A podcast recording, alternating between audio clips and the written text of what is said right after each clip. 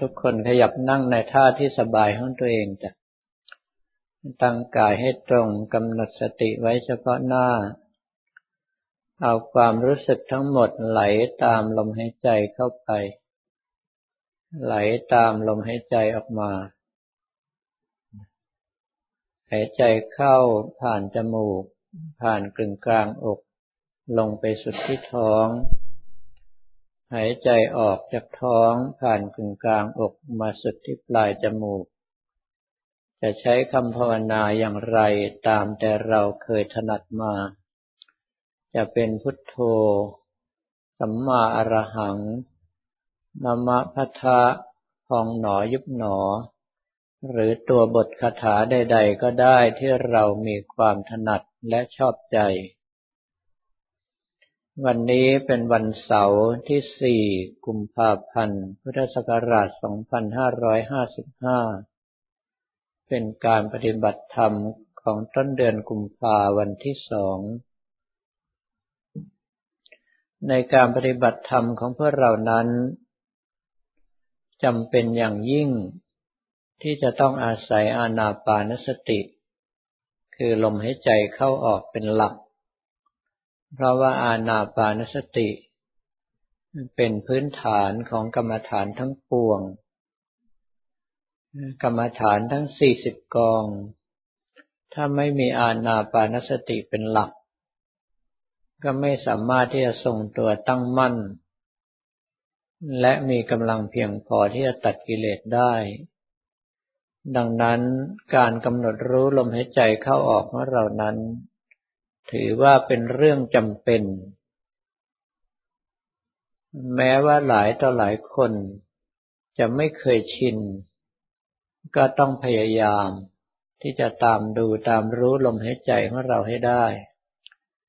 อย่างที่เมื่อวานได้กล่าวไปแล้วว่า พอเราภาวนาไปเรื่อยๆกำลังใจก็จะส่งตัวมั่นคงมากขึ้น ไปแต่ละระดับของกำลังใจ จนกระทั่งเข้าถึงที่สุดก็คือฌานสี่ไปเอง แล้วเราก็นำเอากำลังสมาธินั้นมาใช้ในการพิจารณาตัดกิเลส เรื่องนี้ได้กล่าวไปแล้ว แต่ว่าที่วันนี้จะกล่าวถึงนั้น ก็คือจริยาเล็กๆน้อยๆ หลายอย่างหลายประการ ที่บางทีเราก็ไม่รู้ ว่าเป็นการแสดงออกซึ่งความไม่เคารพ เป็นการปรามาทพระรัตนตรัยเป็นต้น อย่างเช่นว่าการนั่ง แม้ว่าเราจะถนัดนั่งขัดสมาธิก็ตาม แต่ถ้าในระหว่างที่ฟังธรรม หรือว่าสอบถามธรรมะ สนทนาปัญหาธรรมะ ควรที่จะนั่งพับเพียบ เพื่อแสดงออกซึ่งความเคารพในธรรม ถ้าหากว่าเราเห็นว่าไม่จำเป็น ก็แปลว่าสภาพจิตของเรายังหยาบเกินไป จนกระทั่งไม่เห็นว่าสิ่งที่ตนเองทำนั้นเป็นโทษ ถ้าเป็นเช่นนั้นโอกาสที่เราจะเข้าถึงธรรมก็ยาก ในเรื่องของการประนมมือ ไม่ว่าจะเป็นการไหว้พระกราบพระรับศีลก็ตาม ให้ประนมมืออย่างเป็นทางการสักนิดหนึ่ง ถ้าหากว่าตามที่อาตมาเรียนมาท่านบอกว่า ให้ประนมมือยกชิดหน้าอก ปลายมือหันประมาณแปดสิบองศา ถ้าหากว่าต้องการที่จะให้ มือที่ประนมอยู่ดูเหมือนดอกบัวตูม ก็ให้เอาหัวแม่มือทั้งสอง ยัดใส่เข้าไปในฝ่ามือของตน ทางกว้างออกไปประมาณเท่าไหร่ ก็ให้กะระยะนั้นเอาไว้แล้วยกหัวแม่มือขึ้นมา แนบชิดกับนิ้วชี้ ก็จะได้การประนมมือที่สวยงามน่าดู แต่ว่าส่วนหนึ่งของเราการประนมมือเหมือนกับขาดความเคารพ สักแต่ว่าทำไปเท่านั้น บางท่านก็เอามือที่ประนมค้ำคางอยู่ บางท่านก็ประนมมือในลักษณะ สักแต่ว่าประนมมือ แทบจะออกไปลักษณะเจ๊กไหว้เจ้าก็มี บางท่าน เอานิ้วมือประสานกันในลักษณะเหมือนกับหางปลาก็มี บางท่านประนมมือแต่ปลายมือตกห้อยลงเหมือนกับดอกบัวเหี่ยวก็มี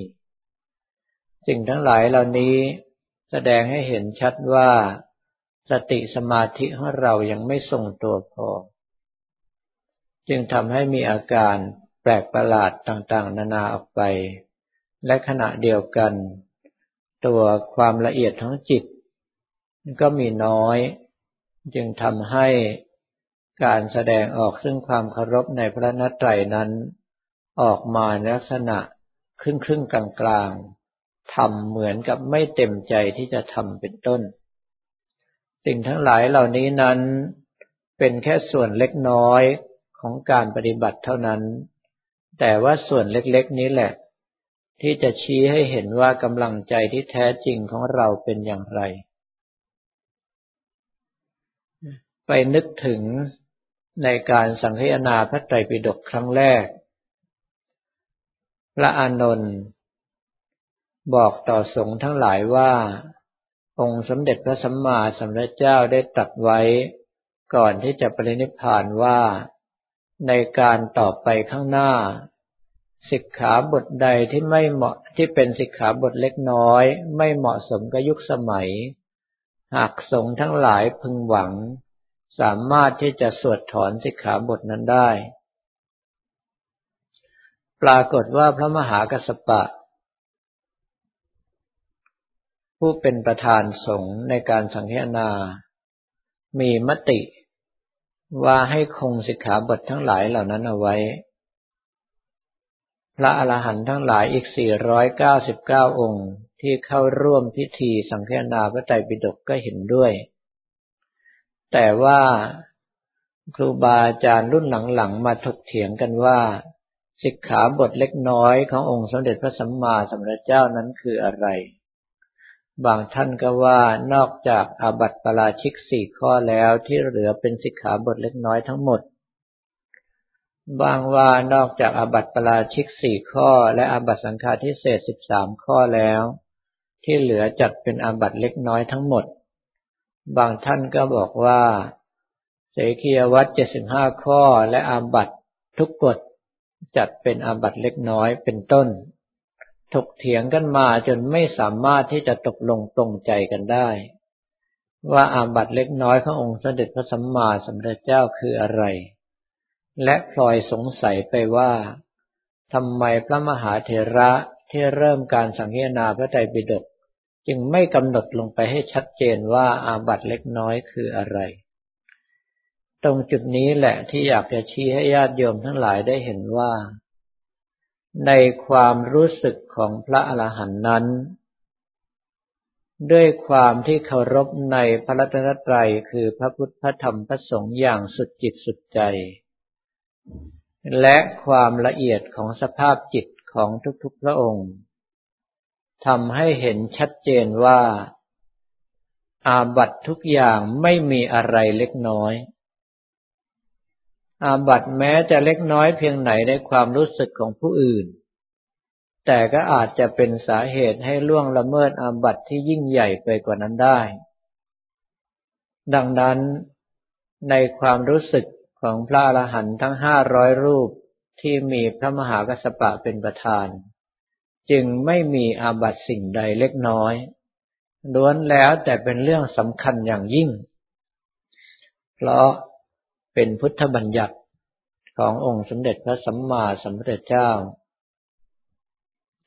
ที่ได้กล่าวตรงนี้ ก็เพื่อที่จะเชื่อมโยงไปว่า จริยาเล็กๆ น้อยๆ ของพวกเรา ที่แสดงออกเป็นการขาดความเคารพในพระนัตไตรนั้น จริงๆ แล้วเป็นเรื่องใหญ่มาก ถ้าหากว่าเราไปยังสถานที่อื่น ซึ่งเขาถือสาในเรื่องทั้งหลายเหล่านี้ เขาก็จะว่ากล่าวติเตียนมาถึงครูบาอาจารย์ได้ ตลอดจนกระทั่งติเตียนตัวผู้ปฏิบัติอย่างนั้นได้ ว่าขาดการอบรมขาดการศึกษามา ก็จะกลายเป็นทุกข์เป็นโทษแก่บุคคลอื่นเขาขึ้นมาอีกโสดหนึ่ง และโดยเฉพาะว่าถ้าเรายังเห็นว่าการกระทำทั้งหลายเหล่านี้เป็นเรื่องเล็กน้อย ก็แปลว่าความหยาบของจิตของเรามีอยู่มาก ในเมื่อความหยาบของจิตเรามีอยู่มาก โอกาสที่จะเข้าถึงธรรมก็น้อย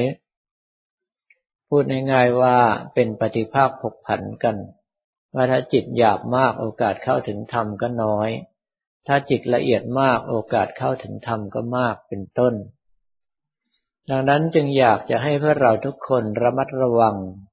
การแสดงออกด้วยกาย ด้วยวาจาและด้วยใจนะต่อหน้าพระรัตนตรัย ไม่ว่าจะเป็นพระพุทธก็ดี พระธรรมก็ดีพระสงฆ์ก็ดี ให้แสดงออกด้วยความเคารพอย่างจริงใจ ระมัดระวังจริยาของตนเองเอาไว้ ว่าเราเองทำอะไร เป็นที่ตำหนิติเตียนของคนอื่นได้หรือไม่ หรือว่าแม้เราระมัดระวังแล้ว บุคคลที่ท่านรู้ สามารถว่ากล่าวติเตียนเราได้หรือไม่ ถ้าเรารู้จัก พัฒนาแก้ไขตนเองอย่างนี้ได้ ก็จะสมกับเป็นนักปฏิบัติธรรมอย่างแท้จริง เพราะเรามีความละเอียดของกายของวาจาของใจมากขึ้น และสามารถนำเอาหลักธรรมทั้งหลายเหล่านั้นมาประยุกต์ใช้ในชีวิตปัจจุบันของเราได้ ถ้าเป็นเช่นนั้น การปฏิบัติของท่านทั้งหลายก็ถือว่าได้ผล ไม่เป็นหมัน สามารถที่จะก้าวขึ้นไป สู่ภูมิธรรมที่สูงยิ่งยิ่งขึ้นไปตามลำดับได้ ถัดจากนี้ไปก็ให้ทุกท่าน ตั้งใจกำหนดดูกำหนดรู้ลมหายใจเข้าออกของตนเอง ใช้คำภาวนาหรือการพิจารณาตามอัธยาศัย จนกว่าจะได้ยินสัญญาณบอกหมดเวลา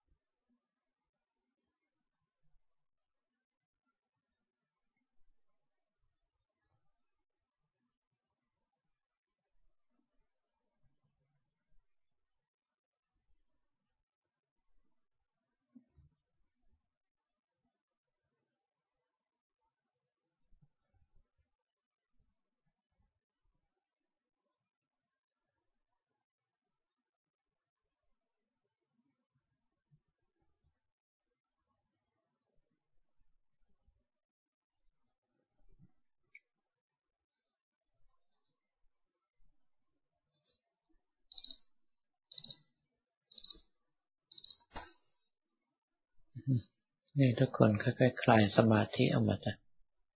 รักษากำลังใจส่วนหนึ่งอยู่ที่การภาวนาหรือว่าภาพพระของเรากำลังส่วนใหญ่ได้ใช้ในการทิศส่วนกุศลกันต่อไป